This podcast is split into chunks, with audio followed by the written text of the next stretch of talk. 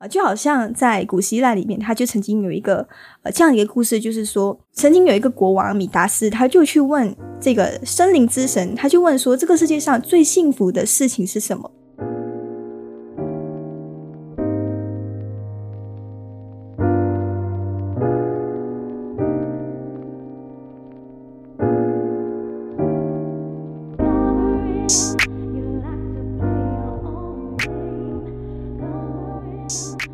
欢迎收听不正常逻辑研究中心，我是左手怪。今天应该算是来到了本季，也就是第一季的最后一集啦。其实是还蛮开心的，因为我终于可以休息啦。真的是很邪恶诶，这个市长才做了大概应该才做了四个月吧，就开始要休息了，很过分诶。不过在节目开始之前呢，因为之前我有在我的 Insta 上面，就是做了一个 Q&A 的方式去收集研究人员的一些回馈跟想法的，所以现在呢，我就要把他们给念出来啦。OK，首先第一个留言呢是来自侃侃而谈的阿侃，他是呃留言说想要让我下次尝试看脱稿录制。这个脱稿录制是要逼死所有这个呃内向人格的人吗？好了好了，这其实也不可以这样讲啊，是我自己本身的问题。因为其实我是一个还蛮依赖稿的主持人，所以说起来非常的失败哈。因为每一集基本上不正常逻辑的每一集啦，我都会呃准备稿，对，然后一个稿我至少要准备三天。啊，平均的话是差不多到一个星期吧，最长我可能好像尝试到一个月都有，就是在准备那个稿上面那一集的稿。对，所以我是一个还蛮就是还蛮依赖稿的人，而且我对稿都是非常的挑剔嘛，所以基本上你们听到的这些版本都是我改了又改，改了又改，改了非常多次，我觉得诶，呃，差不多达到我的那个要求，觉得诶还满意的，然后我才敢把它分享出来。对我就是一个比较执着于这个。这个内容的稿到底写的好不好，然后我才敢把它说出来的。你让我脱稿录制，对我来说真的是一个非常大的挑战。但是今天我会尝试看看啦。所以现在我是没有用任何稿的。今天就想尝试一下聊天型的主持方式到底是怎么样的哈。接下来下一个呃听众的留言就是说他会想我的。哎呦，真的是的，好害羞啦。放心放心，我不会让你想我那么久的，我会很快回归的。所以记得要等我。接下来留言的是来自微醺仔 Talk Pop，他就是说。呃，你还敢休息呀？他就警告我呀，警告我你还敢休息？呃，其实 其实是真的很抱歉啦，就是才做了四个月就想要休息了。主要其实可以透露一下啦，为什么我会那么快想要休息？其实是因为我发现我在时间的安排上面其实做的不是很好，因为我本身现在是要呃工作，同时要兼顾我的一些兼职，然后。呃，然后还有可能我想要空出一些时间，让我自己有自己的个人空间，可能需要看书啊，或者是看电影啊，然后或者是自己的私人空间独处。然后同时，其实我又要呃做节目的，因为其实基本上从写稿到录制，然后到这个剪辑，还有到之后的 social media 上面的那些 post 贴文，还有 logo，什么其实基本上都是我一手包办的。所以啊，它是可以说这个节目是我一手一脚自己一个人做起来的。每一次在筹备节目的时候都会蛮赶的，然后但是我又不希望我为了要在准时上架而让我的内容就是变得不够扎实，所以我就想说，maybe 我可以休息一阵子，这样，然后让我整理一下那个思绪，可能提前准备那些稿。所以主要是因为时间管理的问题，是我自己的问题，呃，所以就想要透过这个休息的时间，好好利用这个时间，让我重新整理一下自己。对，然后接下来留言呢是来自。这个呃，闲聊解闷的挺闲，他就说加油，你很棒，期待你的第二季。然后同时还有另外一个研究人员也是说期待我的第二季。放心放心，我第二季会很快回归的。其实我有很多内容是想要分享的，其中一个是呃反生育主义。其实这一个内容也是之前有一个研究人员一直推荐我说，哎，你 maybe 你可以分享一下这个主题。其实这个主题我之前就很想说了，只是因为。嗯，在每次想要准备打稿还是准备那个稿件的时候，我又发现说这个主题有一点小小的严肃，我就想说 maybe 我可以用别的方式去切入还是什么的。但是每次在准备稿的时候，又发现哎，这样切入好像我觉得不够满意还是什么，所以就是一直拖着拖着拖到现在，第一季都要结束，还是没有办法做出来。但是在第二季我肯定会呃聊到这个主题啦，所以就敬请期待吧。然后接下来就是来自 Bubble Talk 的这个，应该是 Zack 吧？他就问我几时会解封？这个问题你不应该问我吧？这个问题你应该问丁丁啊！如果你问了，你记得告诉我。其实我也很想知道几时要解封，我很想下去 KL，我好久没有去玩了。可是没有办法，我们还是需要好好的待在家。然后接下来呢，这里还有一些研究人员的匿名投稿，因为这个应该是呃我之前有分享在我的 Facebook 还有我的 Insta 上面的一个 Google Form 嘛，你们要填现在还是可以填的，你可以点击上面那个 Flow 的连接，那个 Description 那边，我有把连接放在那边，你点击了之后，你选那个呃不正常逻辑研究中心之市长想听见你的声音，你点开你就可以写下你的感想了，就是可能你对不正常逻辑研究中心的想法，或者你希望在接下来的节目里听到可以听到什么样的主题。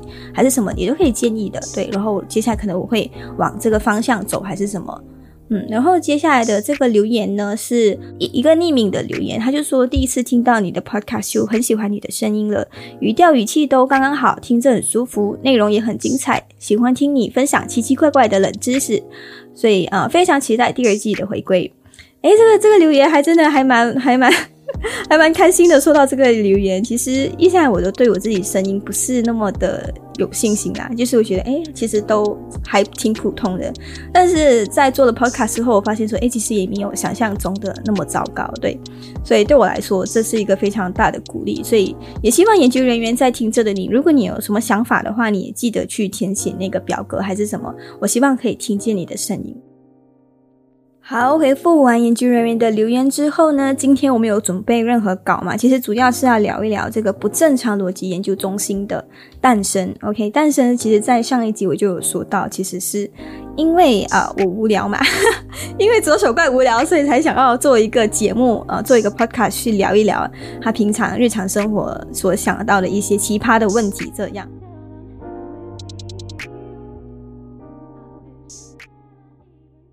在这里要特别感谢 Young Production 的友情赞助。你们在本期所听到的歌曲和 BGM 都是他们自己自创的哦。他们是非常有才华的一群大马年轻人。如果觉得好听的话，记得到他们的 YouTube channel Young Production Y U N G Young Production 去关注他们哦。当然，如果也是大马创作歌手的你，也欢迎你把作品发给我哦。为什么我想要做这个哲学的节目呢？主要其实是和我读的一本，呃，算是哲学入门书有关系吧。这本书其实我在我的上次的 live 那边有分享过，可是我知道应该没有多少人看到那个 live，然后所以我就今天在这里再次分享一次哈。为什么我会觉得这本书《哲学与人生》对我有那么深刻的影响，以至于后来我就觉得说，哎，maybe 我可以做一个哲学的频道，分享一些想法的。呃，主要这个这本书里面，它有一句话让我呃读的时候有一点哎，好像好像有点眼前一亮的感觉。这个话呢，就是你们知道，其实我们在修读，不管什么科系都好啦，你修读到最高的那个学位就是 PhD 了吧？就是你可能从 Diploma 读到 Degree，然后接下来就可能 Master 还是什么，然后接下来最高最高的学位就是到 PhD。那你知道吗？其实 PhD 的全名叫什么？它的全名其实是叫 Doctor of Philosophy，简单来翻译的话，翻译成中文的话就是哲学博士。所以表示，其实任何一个专业的学科，你学到最后，其实你所要抵达的境界就是，呃，像哲学的层次这样。当然，我不是说我 master in every subject，so 我就想说做一个 做一个哲学频道。其实我是就是因为这样一句话让我启发，让我发现说，哎，其实，呃。我如果是聊哲学的话，我其实什么样的科系、什么样的内容，我其实都可以碰到，因为哲学就是一个。嗯，比起说它是一个专科的学问，对我来说，它是一个我看待事物的方式跟角度。就好像我今天决定戴上一个眼镜啊，这个眼镜可能是一个哲学的眼镜啊，那我就看待，不管是我从经济学的角度，还是是从呃，或者是理财呀、财商教育啊，还是从电影的角度什么，我都可以用哲学的方式去看待它。所以就会有一种感觉，就是我的节目如果是做哲学频道的话，我就。不会呃局限自己说哦，如果我是做电影解说，我就只能说电影。但是哲学的频道，我其实什么什么样的那个内容我都可以碰到。就好像第一集我是讲电影为什么都是女鬼嘛，接下来还有关于财商教育的也有，或者是还有两性课题的也有。就是从社会学或者是从呃各种研究，其实我都可以从哲学的角度出发。主要是因为我是一个比较兴趣泛滥的人啦，我就是什么什么样的这个。呃科系或者什么样的主题我都想碰，所以我就想说，哎，其实基于这个逻辑的话，哲学频道也不一定说局限自己说，哎，每一集我一定要讲苏格拉底，还是我一定要讲佛陀，还是我一定要讲呃老子，还是一定要讲庄子什么的。我其实还有很多的呃范围，其实都是可以碰到的。这是我想要可能透过我的频道去打破一些哲学的固定思维等等。至于一开始为什么我会接触到哲学，主要是因为那一阵子我在一个呃人生一个非常低潮的时期吧，可以这样说。然后让我进入低潮的时期，不是因为什么特别的呃经历什么特别的事件，而是因为有哪一天我突然间睡醒，我就发现说，人生活着到底呃那个意义是什么？人活着的意义到底是什么？我开始怀疑这件事情，然后我就一直去寻找，去观察身边的人，他们到底活着是为了什么？有些人活着是为了梦想，有些人活着只是希望可以活着，有一些人根本就从来没有想过这个问题。而我当下就说：好，那好，如果你说你活着是为了梦想，或者你为了某一个目标，你你觉得啊，你为了这个目标而坚持的活下去，对你来说是有意义的。可能这个目标是你想要帮助更多的人，或者是想成为什么样的人。但是你有没有想过，在完成了这件事情之后，那你要做什么？啊，可能再去寻找下一个目标，再继续奋斗嘛。然后那个目标如果完成了，你再寻找下一个，然后就去奋斗，然后直到生命的尽头嘛。到底人生奋斗的意义在哪里？活着的意义又到底是什么？然后最后我就发现了一个非常可怕的。呃，这个秘密就是，其实人生活着根本就没有任何意义。那这时候我就想，如果人活着没有任何意义的话，那么你会不会选择死去？对不对？那就跟死去没有什么差别嘛。我当时就在一个就是一个这样的状态，然后那时候我就瞬间理解了哦，为什么那么多哲学家、那么多艺术家会选择自我了断？虽然我不能说完全明白他们，但是我好像发现说，其实就是因为跟这个人生没有任何意义，不管你做什么，你再怎么样努力，也改变不了这个事实。所以那当时我就在一个非常陷入这样一个就是在寻找人生意义当中迷失了自己。所以真的是一个非常老套的一个问题，但是他却把我困住了。但是在那之后，我就开始接触哲学，我就想说，maybe 我可以在哲学里面找到答案。但是接触了哲学之后，我发现一个呃更好笑的东西，就是其实哲学更加肯定了我的想法，就是人生但真的没有任何意义的。啊，就好像在古希腊里面，他就曾经有一个呃这样一个故事，就是说曾经有一个国王米达斯，他就去问。这个森林之神，他就问说：“这个世界上最幸福的事情是什么？”森林之神就用非常同情的眼光看着他，就对他说：“身为人，这个世界上最幸福的事情就是不要出生。对，如果你要追求第二个幸福的事情的话，那你就赶快去死吧。”哇，非常的悲观哈。但是除了这个古希腊的这个故事以外，其实。很多哲学的主义，比如说好像卡缪的这个卡缪说人生就是荒谬的，或者是呃那个存在主义、虚无主义，都是在告诉我们说，其实人生是没有任何意义。虽然听起来很悲观，但是对我来说，诶，其实我不是第一个有这样想法的人了。但是也因为我发现了这个事情之后，我开始就是告诉自己说，那么如果我肯定人生是没有任何意义的话，当下我就告诉自己。那我就决定不要再浪费任何时间去寻找什么人生的意义了。我应该要花时间在学会怎么样热爱自己的人生。所以我就从寻找人生意义的执着里面逃开了。我就想说，那好，既然我找不到任何意义，那就那就那就承认吧，人生没有任何意义没有关系呀。至少我觉得我活在当下的每一分每一秒是我享受的，是我热爱的这个事情，那我就觉得是 OK 了。所以我就从一个这样一个面对自己心中的恐惧跟无助当中，开始慢慢的从这个阴影当中走出来，跟自己和解。然后之后就开始学会怎么样去呃想办法去享受我生命中的每一分每一秒。卡缪的一个非常积极的说法就是说，他觉得人生没有意任何意义，其实也是代表说我们是自由的。那我们可以自由的去定义你的意义到底是什么。因为像一支笔，它可能它的诞生就是为了要给人类使用嘛。但是其实人类的诞生根本你就想不到任何的这个呃目标还是什么的。人生人类的诞生就是这样莫名其妙的。但是也因为这样莫名其妙，所以你富有了，所以你就拥有了自由的权利。你可以自由的去选择你要像一支笔这样让人类使用，还是你想要做你自己到处去流浪，什么都可以。因为没有人限定你必须要做什么，所以你就自己去给自己寻找吧。所以这也是另外一个积极的说法，也是让我更推向我自己去走向和自我和解的一个状态。然后，所以最后我才想说，哎，接触了哲学之后，我发现其实很多事情就是也没有我想象中的那么复杂，还是什么？哲学听起来很复杂，但是其实它也很简单。或许只需要你一个换一个角度，换一个思维，你会发现说，哦，其实。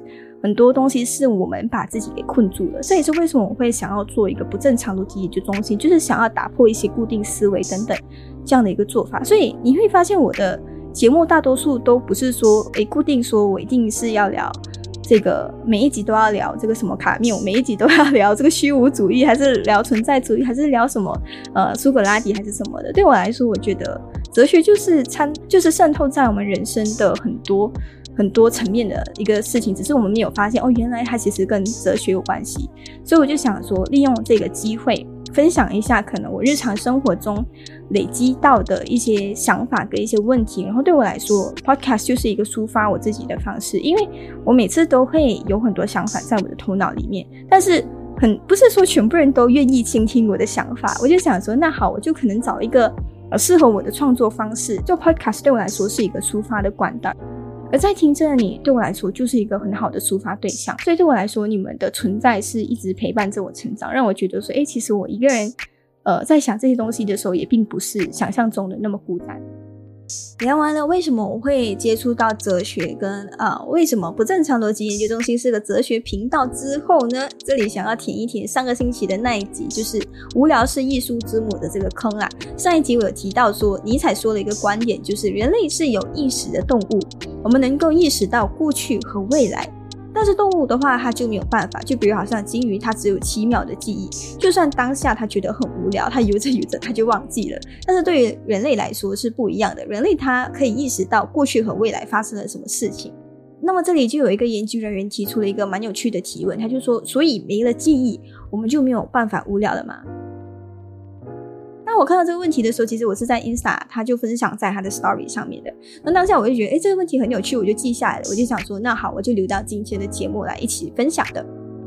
而对于我而言，我觉得金鱼它是会感到无聊的。对，同样跟人类一样，就算它金鱼只有七秒的记忆，它同样也会感受到无聊。只是和人类不一样的就是，金鱼它永远都不会做出改变。所以，就算它当下它觉得无聊。他觉得哇，真的是很散，没有东西做，只只是困在这个小小的鱼缸里面。但是他可能游着游着之后，他就忘记了，他甚至也忘了过去那几年他都是活在这个鱼缸里面的，而且很有可能在未来的接下来这几年，他也会继续活在鱼缸里面，直到死亡为止。但是对于人类来说就不一样，人类他可以意识到过去和未来，所以对于人类而言，如果今天他是那一只金鱼的话。他就会意识到，哦，原来过去我都活在无聊当中，而未来我有可能继续困在这个小小的鱼缸里面，直到我死亡为止。这时候，如果人类是那一条金鱼的话，他就开始会想方设法的，就想说，哦，每一天我要练习怎么样跳得更高，我我想要计划一下怎么样逃离这个鱼缸，去看看外面的世界是怎么样。啊，因为人类永远都不可能会甘心的活得像金鱼这样一辈子困在鱼缸里面，而这也可以解释为什么人类会一直努力的想要探索宇宙。因为对人类来说，这就是一种本能，他想要跳出鱼缸，想要接近这个宇宙的真相，这就是所有人类埋在骨子里面一个最原始的欲望吧。所以从这一点我们可以发现，哈，人类是永远不可能满足于当下的。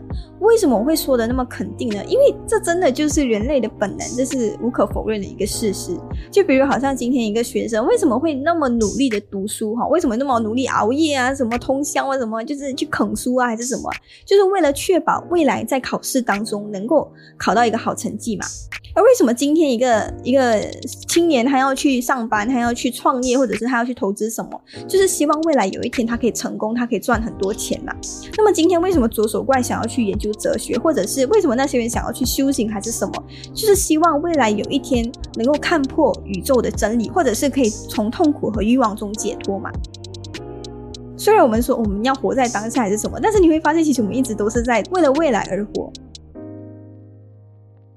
而它到底是件好事还是是件坏事呢？这个东西我就不敢肯定啦。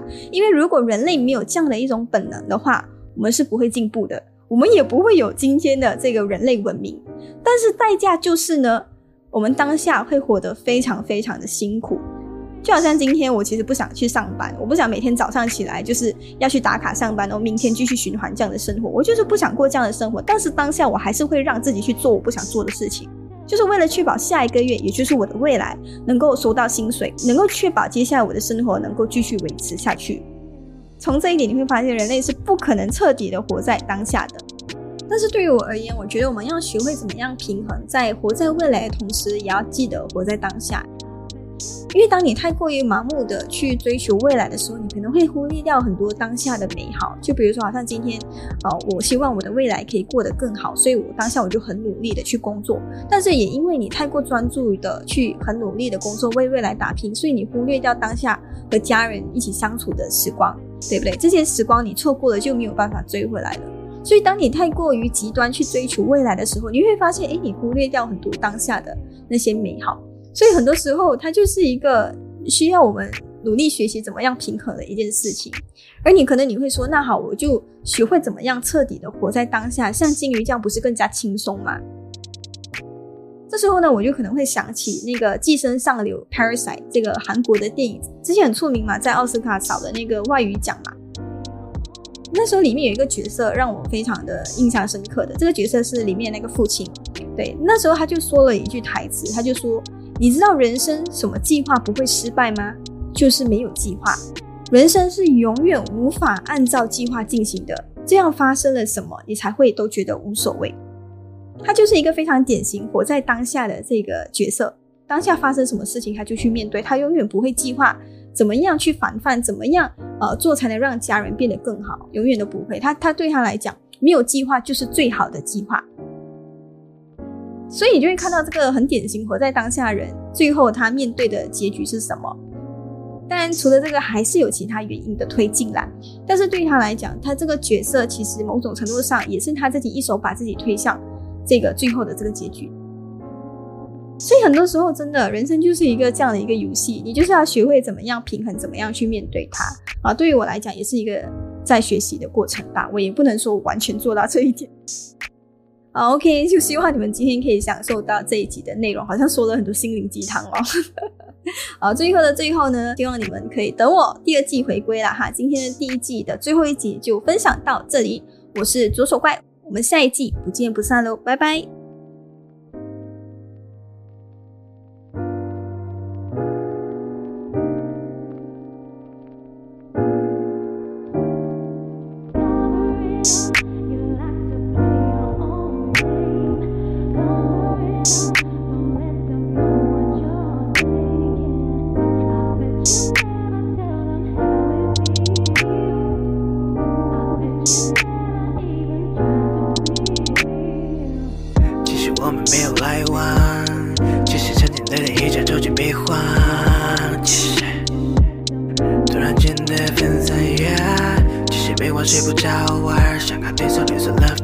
怎么说的道理我不会怎么听，还是算了，干脆快点，我宁愿陪着你睡，哪怕是短短一分钟，内心世界无法透露，缺乏自信，无法触摸，别愤怒。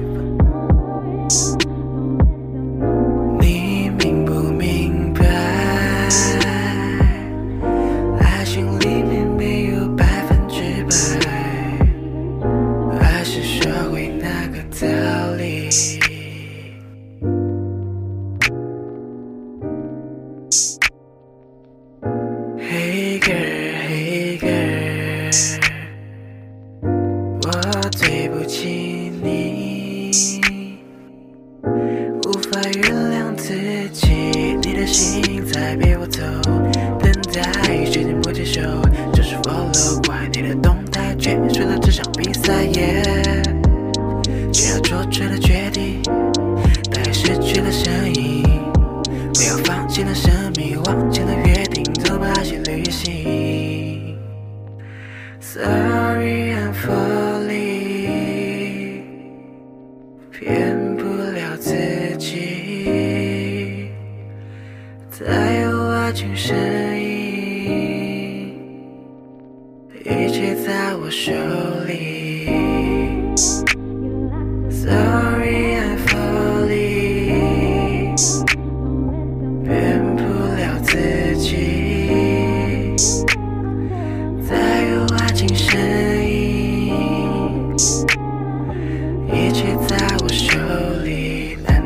是宿命，没在这里要放弃。一个人的时候，其实想更发出信息给你，但就每个声部话题只能坐在那里，那些耳机个听着悲伤的情歌，泪流了那些还是哭了，一定要像为 a w i 疯了，害怕失去所有，say no、